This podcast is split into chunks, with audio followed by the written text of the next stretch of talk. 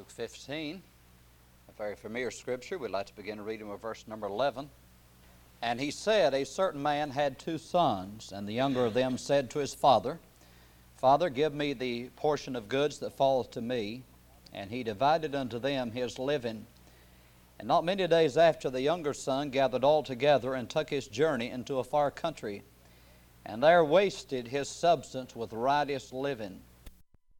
In all, there arose a mighty famine in that land, and he began to be in want.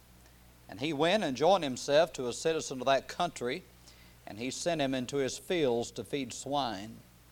And he would fain have filled his belly with the husks that the swine did eat, and no man gave unto him. And when he came to himself, he said, How many hired servants of my father's have bread enough and to spare, and I perish with hunger? I will arise and go to my father, and will say unto him, Father, I have sinned against heaven and before thee, and i am no more worthy to be called thy son. Make me as one of thy hired servants.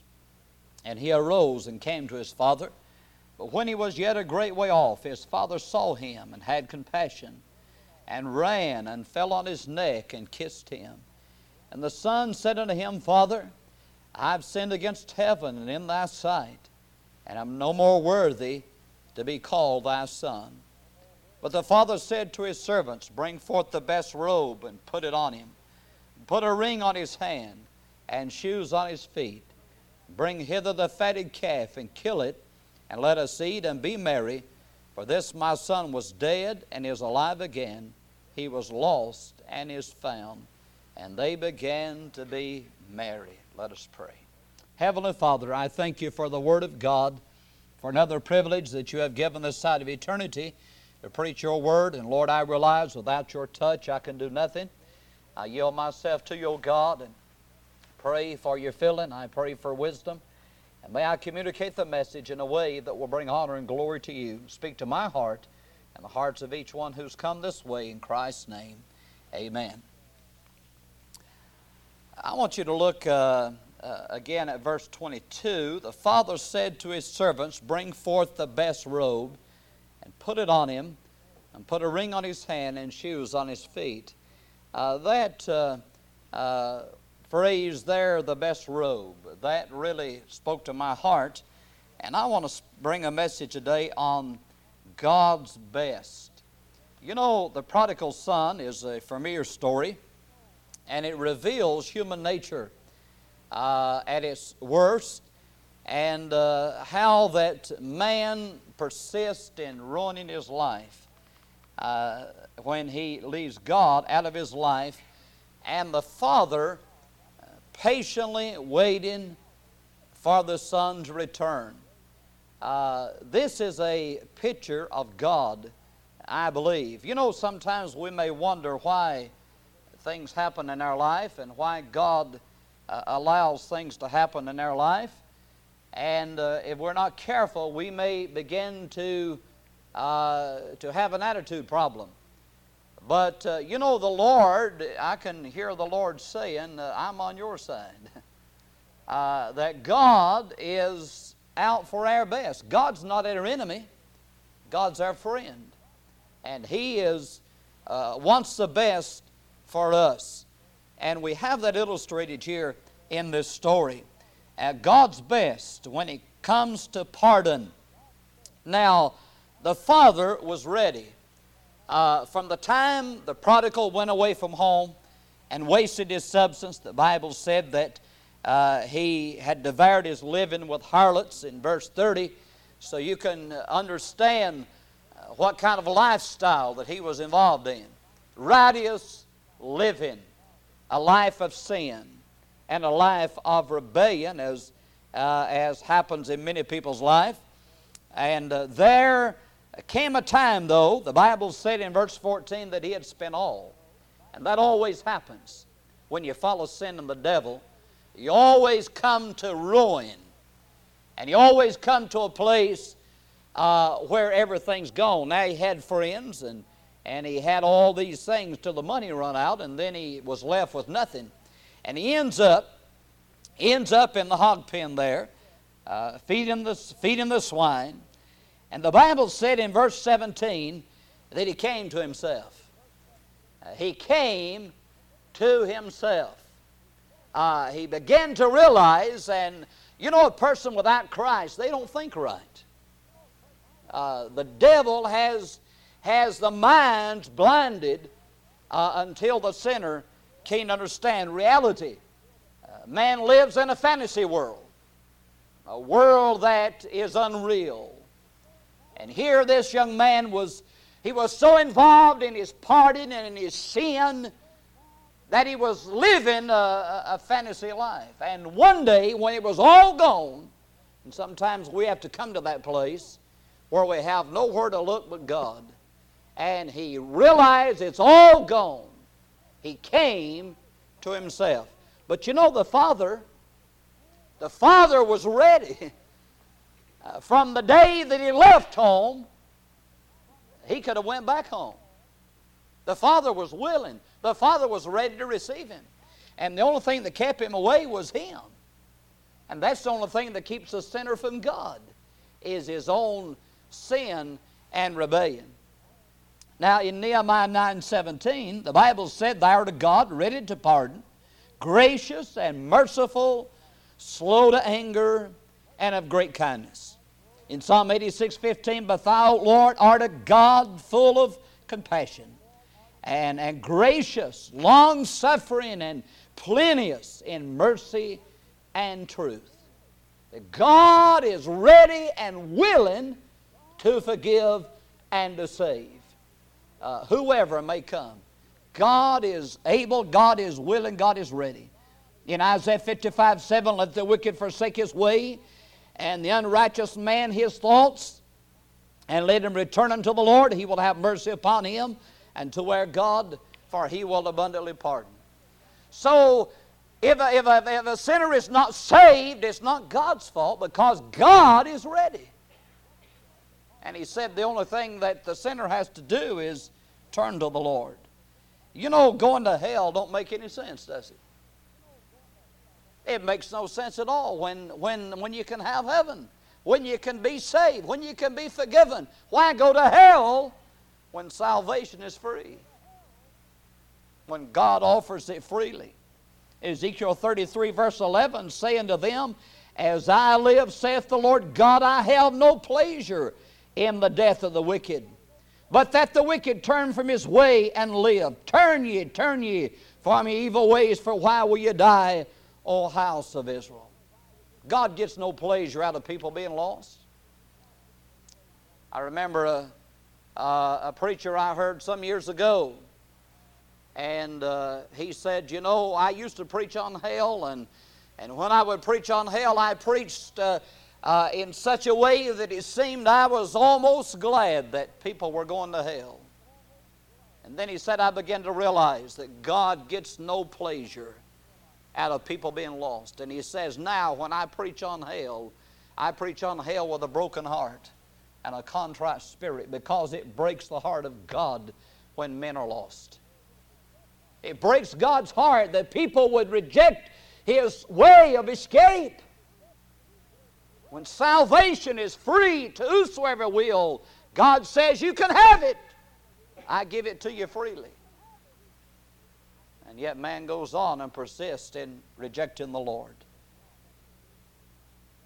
In 2 Peter chapter 3, and verse 9, the Bible said, The Lord is not slack concerning his promise, as some men count slackness, but is long suffering to usward, not willing that any should perish, but that all should come to repentance. God wants everybody to be saved. I realize everybody's not going to be saved. But it's not God's fault. He died for the sins of the world, He died for every man. The way of salvation is available and possible to whosoever will. And no man will stand before God one day and say, God, it's your fault. I'm lost. It's your fault. I'm going to hell. No man will be able to accuse God of that because every man is given opportunity. And he's not willing, and that's the long suffering of God. Our world continues to get worse and worse and worse and worse and you wonder how much longer God can put up, how much more God can put up with. You know why God puts up with it? He's not willing that any should perish. He puts up with it because He wants people to be saved. In the book of Zechariah, if you'll turn there, please, we have, I think, this truth illustrated again in, in the book of Zechariah. And chapter number 3, page 967, if you have a Scofield Bible. In Zechariah chapter 3.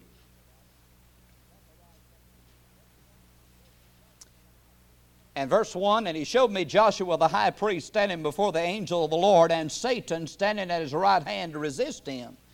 And the Lord said unto Satan, The Lord rebuke thee, O Satan.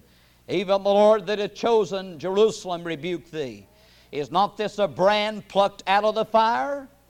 Now Joshua was clothed with filthy garments and stood before the angel.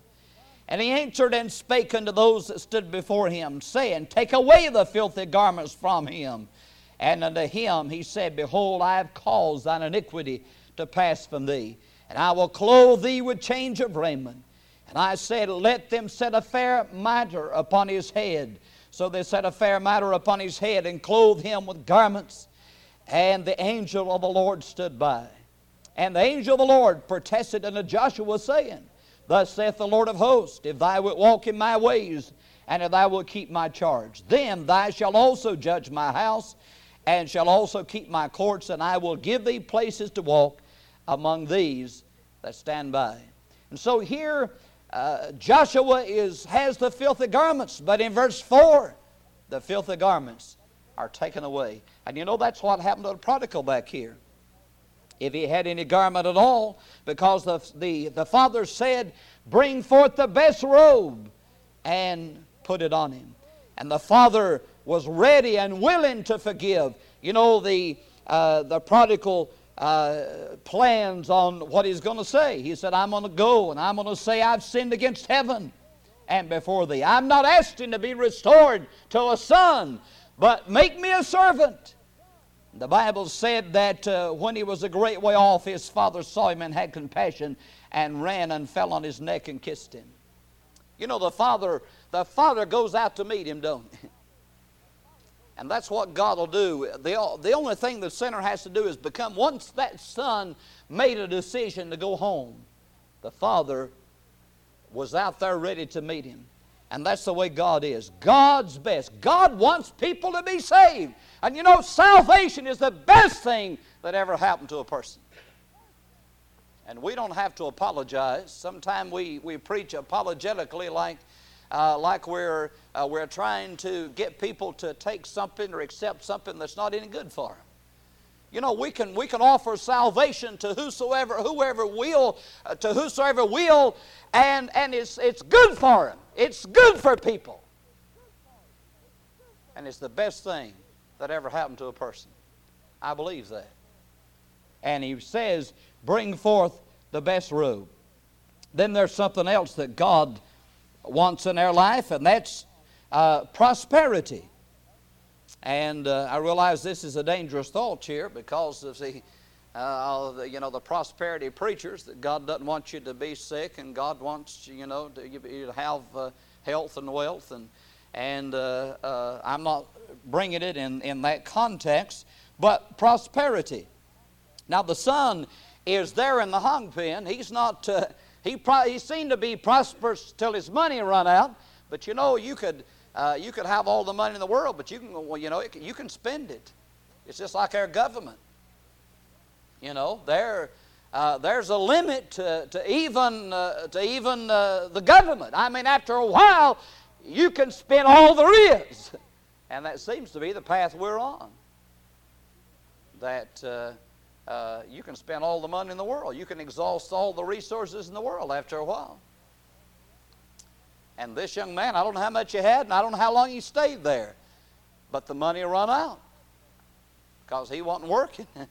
uh, but he had to go to work once the money run out. You know, that's uh, that solved a lot of the problems, wasn't it? As society. But uh, uh, he had to get a job feeding the, feeding the swine. He had nothing. It was all gone. It was, he was, uh, his resources were exhausted.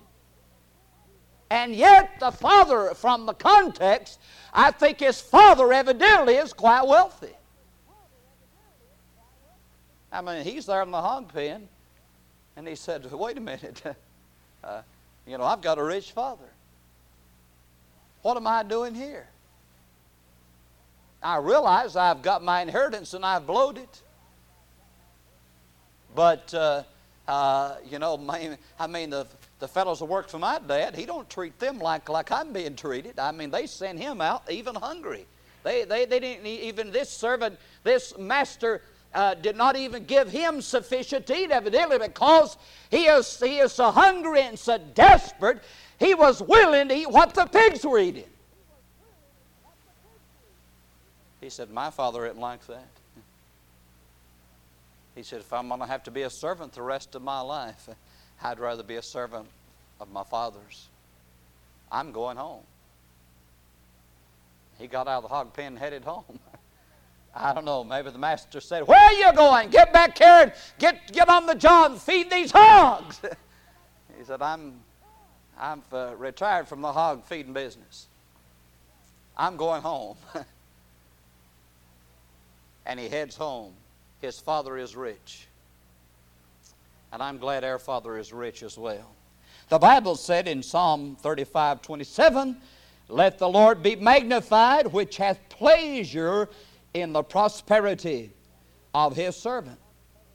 Joshua 1 8 said, This book of the law shall not depart out of thy mouth, but thou shalt meditate therein day and night, that thou mayest observe to do according to all that is written therein, for then thou shalt make thy way prosperous, and then thou shalt have good success. That's the only time the Bible success is mentioned.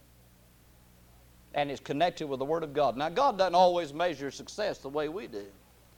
God doesn't measure success in uh, how wealthy you are in material possessions. But God will make you prosperous and God will make you successful. If you'll follow God, He'll do that. And you may not get it all here. In fact, it's a whole lot better to get it there than it is to get it here. You know, because everything you get here, you got to leave. Everything you get there, you can keep forever. And Joshua, God says through Joshua that uh, you'll be prosperous. He said, This book of the law shall not depart out of thy mouth, but thou shalt meditate therein day and night. We was talking in, uh, in devotions this week in school about this matter of meditation, Psalm 119. Uh, you know, meditation is, is kind of a lost, uh, lost art. Not, not much meditation going on. The old folks, when they got through with the day's chores, and you remember the old houses had, had porches on them, and a swing out on the porch, and some chairs. And when the day's work was done, people would eat supper and go out and sit on the porch and maybe fellowship and talk. Maybe some of the neighbors would come over. Or maybe they just sat there and wouldn't say anything. Maybe just read the Word of God and maybe meditate and think about the things of God. And we have lost that. And it's destroying, it's destroying our, uh, our closeness to God. Y'all know what's wrong with our churches? If there's one thing I would say that's killing our churches today, it's a lack of meditation, a lack of worship, a lack of fellowship with God. I'm talking about personal fellowship. I'm not talking about we come together and we, we join together and sing songs of praise and study the Word of God. I'm talking about that personal fellowship with the Lord. And if I don't have it, I'll not be able to help you and minister to you and you'll not be able to minister to anyone else. Meditation. The thought of meditation, uh, you know, if you've ever seen a cow, you know, the cow goes out and picks the grass and chews the grass and swallows the grass. And then the cow goes over. The cow has three stomachs. Some of our, some of our stomachs are three times as big as they ought to be. But uh, anyway, uh, the cow has three stomachs. It eats the grass, puts in the first stomach, then goes and lays over under a shade tree and belches it up and chews the cud. And it gets it chewed up real good and goes on down and then goes on down the next stomach. And what it's doing, the idea is meditation. But you know something? We're studying there in Psalm 119. if the cow don't go out and pick some grass, it ain't going to have any cud to chew. And we have to find some time that we study the Word of God, that we read the Word of God, that we might meditate on. The Bible didn't say just read the Bible, He said study to show thyself approved unto God. Study, meditate therein. In Psalm 1, he talks about blessed is a man that walketh not in the counsel of the ungodly, nor standeth in the way of the sin, uh, the, the, the, the scornful, nor, uh, well, let me turn there. I'm, I'm, I'm mixed up. I'll just turn and get it right there. Psalm, uh, Psalm 1. Blessed is a man that walketh not in the counsel of the ungodly, nor standeth in the way of sinners. Getting the sinners and the scornful mixed up, nor sitteth in the seat of the scornful. Notice the progression. He's walking, then he's standing, now he's sitting down. But his delight is in the law of the Lord, and in his law doth he meditate, there's that meditation, day and night. He shall be like a tree planted by the rivers of water that bringeth forth his fruit in his season. His leaf also shall not wither, and whatsoever he doeth shall prosper. Now that's God's promise. God says we need the Word of God. You cannot be successful, you cannot be prosperous in the eyes of God without the Word of God. And you know, God wants what's best for us. Think of it. The time that you spend reading the Word of God, the time that you spend meditating the Word of God, the time that you spend praying, God said it'll make you prosperous, it'll make you successful.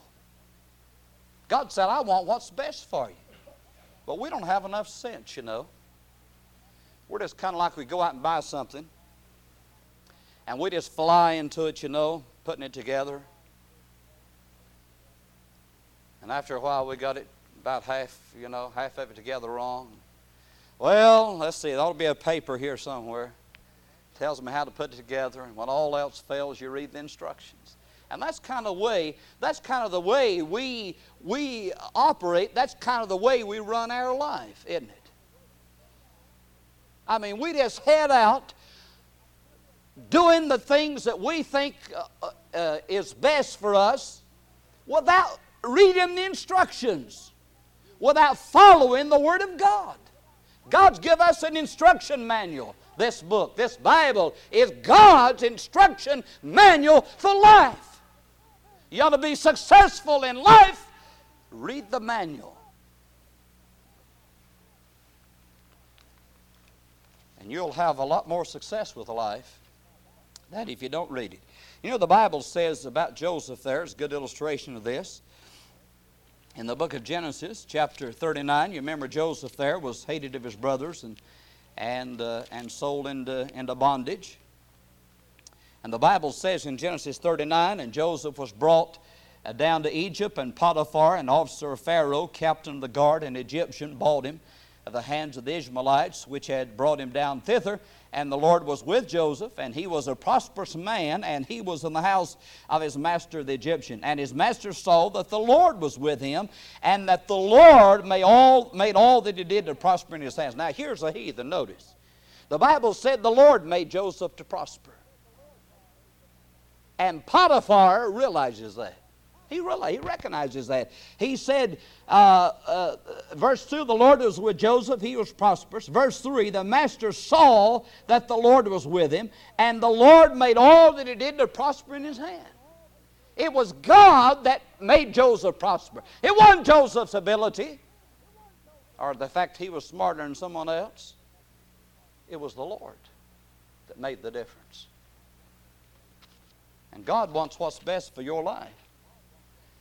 Now, the Bible says here in, in Luke 15, back to the prodigal, they put the best robe on him, and they put a ring on his hand and shoes on his feet.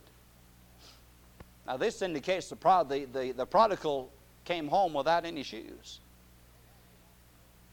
And in those days, when they, this indicated that, uh, that he, uh, he was uh, in the place of a slave, a servant. Because when they, when they uh, uh, took captives, they took their shoes off. Now, there was reasons for that.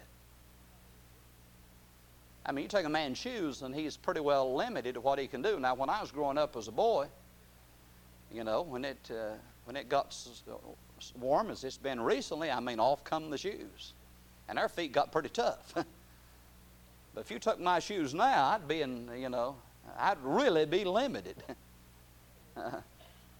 because I just don't run around without shoes. But uh, this indicates that, that uh, the father said, bring, bring a ring and put shoes on his feet. This boy's been delivered. He's no longer a servant, he's no longer a slave.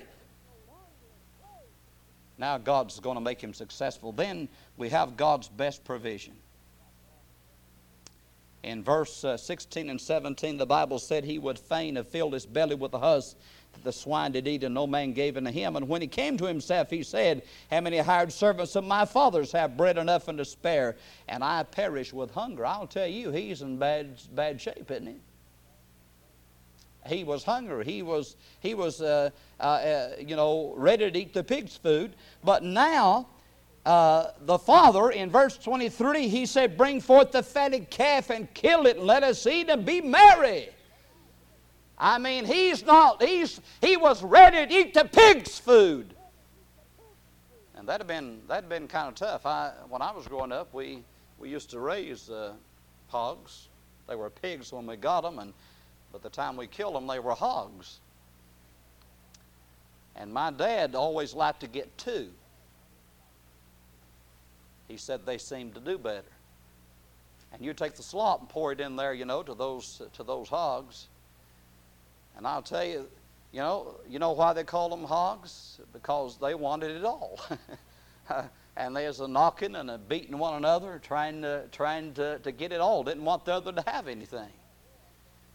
And that boy, he would fain have filled his uh, uh, belly with the husk of the swine to eat, but he'd, have, he'd probably had a pretty hard time if he'd have got in there with the hogs to be able to do that.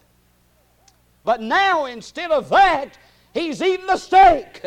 he's eating the fatted calf. Uh, I had a one of our uh, church members I was visiting this week uh, gave me a, a big uh, sirloin steak. Man, he, he said they had, uh, they had killed, uh, uh killed this bull. I think he said it dressed out about 700 and something pound. That's a, that's a good size, isn't it? And that steak, uh, uh, me and Sandy both, you know, made a meal of that. It's good. Man, I like that. Uh, well, that's here's the boy, and he's home with a fatted calf. You know, God God will take care of sometime. Why, why, why do we want to, to eat the hog's food when we can have the best God has for our life? The Bible said in Matthew 6:33, "But seek ye first the kingdom of God and his righteousness, and all these things shall be added unto you." In Luke 12:32, "Fear not, little flock, for it's your Father's good pleasure to give you the kingdom." You know God wants to bless you. I was thinking along this line, a couple of songs came to my mind and uh, uh, the family of God. You know the second stanza of that verse. I just love this. This is a, a great uh, verse. Listen what he says From the door of an orphanage to the house of the king. Man, isn't that something? That's what God done for me. From the door of an orphanage to the house of the king. No longer an outcast. A new song uh, I sing. From rags unto riches, from the weak to the strong. I'm not worthy to be here, but praise God, I belong. You know, that's the prodigal. I think uh, whoever whoever wrote this song, they must have had the story of the prodigal son in mind. Because there's the prodigal. And there's where there's where God uh, t- brought us from. I, I remember reading a story about uh, about a little boy that was sick and put in the hospital, and he was from a very, very poor family. And they, the nurse brought him a big glass of milk, and, and he, he looked at the nurse and said, How far down may I drink? And she didn't understand, you know, what he was talking about. He said, Well, in my family, you know, we're very poor. And there's so many of us said, you know, uh, when the we can only drink down so far, then the next child gets to drink down so far. And the nurse said, you drink it all. it's all yours. And that's what the Lord did for us. And then the other one, uh, a child of the king. My father is rich in houses and lands. He holdeth the wealth of the world in his hands. Of rubies and diamonds, of silver and gold, his coffers are full. He has riches untold. The last point is when it comes to pleasure, God wants what's best for us. In, uh, uh, in uh, verse uh, 23, he said, Bring hither the fatted calf and kill it, and let us eat and be merry. For this my son was dead and is alive again. He was lost and is found. And they began to be merry. I'll tell you, this boy hadn't been happy in a while. He thought he was having fun out in the world, didn't he? He thought he was having fun out there uh, devouring his living with harlots and with his riotous lifestyle. He thought he was having fun, but he was missing out on God's best. You know, I try uh, to reinforce to our young people in school, as well as here at church, uh, to keep oneself pure and clean until marriage. And I say, if you'll do that, you'll thank God that you did it. And if you don't do it, you'll miss out on God's best for you. You'll miss out on God's best. And sometimes, you know, we may think God's God's being hard on us and God's God's trying to make life difficult for us and God's trying to, to keep us from, from enjoying certain pleasures. But God is interested in our well being. He wants what's best for our life. And He knows what's best. And you only have to talk to the people I talk to week after week and realize the tragedy that comes in one's life when we reject the commandments of God and we reject the laws of God and the tragedy and the heartache and the sorrow and the disappointment that He brings in one's life. God is interested in our best, in our welfare, in our well being. In Ecclesiastes 11 and verse 9, he says, Rejoice, O young man, in thy youth, and let thy heart cheer thee in the days of thy youth, and walk in the ways of thine heart and in the sight of thine eyes. But know thou that for all these things God will bring thee into judgment. You know, God wants you to have a good time. You know that? Sure, He does. If you're a young person today, you know, you look at some Christians, you look at some of us older folks, and you think that the Lord's out to make you miserable. Sometimes we, we don't demonstrate the joy that God gives like we ought to. But listen, God wants you to have fun. God wants you to enjoy life. But he said, just remember that when you're having fun, that you're going to have to meet God in judgment for every act, for all of your conduct. And I think the point that God's trying to get across to us is that you don't have to get drunk, you don't have to party, you don't have to reject the laws of God to have a good time. You can have a better time living right. I believe that. And sometimes we think, thank God that God saves people from a life of sin and drugs and alcoholism and all these things. And I'm glad God can do that. But it's better off never to get involved. It's better off to receive Christ when you're young and never follow the path of sin. And never become in bondage to some of those things.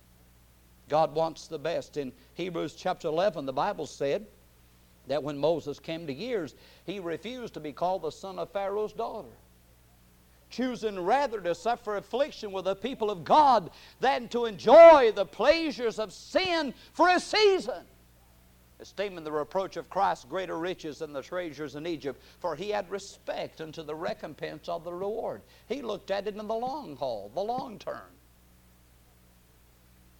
He wasn't just looking at the immediate benefits. And history tells us that, that uh, because of Moses' achievements, Moses was, uh, uh, you know, a great military leader from what history tells us, Josephus. And because of that, he was in line for uh, uh, probably the throne. What would you do? He gave it all up for a shepherd's life. And probably people said about Moses said, "Did you hear what Moses did? Do you hear that Moses threw it all away? He had it all. He could have it all." And he he's ruined his life. Did he? If you could let the Lord speak, let, if you could have the Lord let you talk to Moses today and say, Moses, did you make the right decision? what do you think he'd say? Made the right choice, didn't he? Yes, there's pleasure in sin, but the Bible said it's only for a season. It's only temporary. You know, that's why people people that get drunk every weekend, they, you know, they have to keep going back to it, right? People that use drugs, they have to keep doing it. That's the way sin is. It never satisfies. You have to just keep going back and back and back and doing it over and over. But the Lord told the woman at the well of Samaria, if you, if you receive the water I'm talking about, it'll be a well springing up into everlasting life. You don't, even have, you don't have to come back anymore. You get the well. That's the way the Lord is. The pleasures of sin are only for a season. But listen to what he says in Psalm 16 11. Thou wilt show me the path of life. In thy presence is fullness of joy. At thy right hand there are pleasures forevermore. You know, when we get to heaven, he said there's pleasures forevermore. And I realize this is prophetic of the Lord Jesus. But the fact of being with him and being in his presence, it's going to be eternal joy. Joy and pleasure forever. No more sad moments. You know, life isn't like that, is it? Life is up and down. I mean, there are moments of rejoicing and pleasure, and there's moments of great despondency and sorrow and tragedy and problems and over and over, and that's the way life is. But aren't you glad there's a better day when this will be unknown? I'm looking forward to that. At thy right hand there are pleasures forevermore. Psalm 149 4 For the Lord taketh pleasure in his people, he will beautify the meek with salvation. God is interested in us. He wants the best for our life. And for what purpose in Revelation 4:11 thou art worthy, O Lord, to receive glory and honor and power, for thou hast created all things, and for thy pleasure they are and were created. Man's chief end is to glorify God and enjoy Him forever. That's the ultimate goal of man is to get to the place and the purpose where God created us. I'm glad there's a better day. I was visiting my sister this week. She's been at this church on different occasions, homecoming, and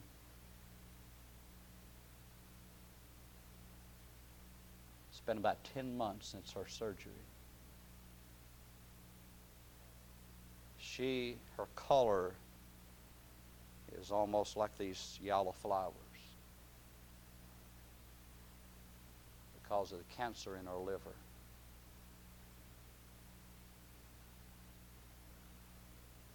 She cannot sit up in the bed without help. She can hardly talk to you. Life is uncertain, folks. And you observe that scene, and you're reminded once again of what really counts in life.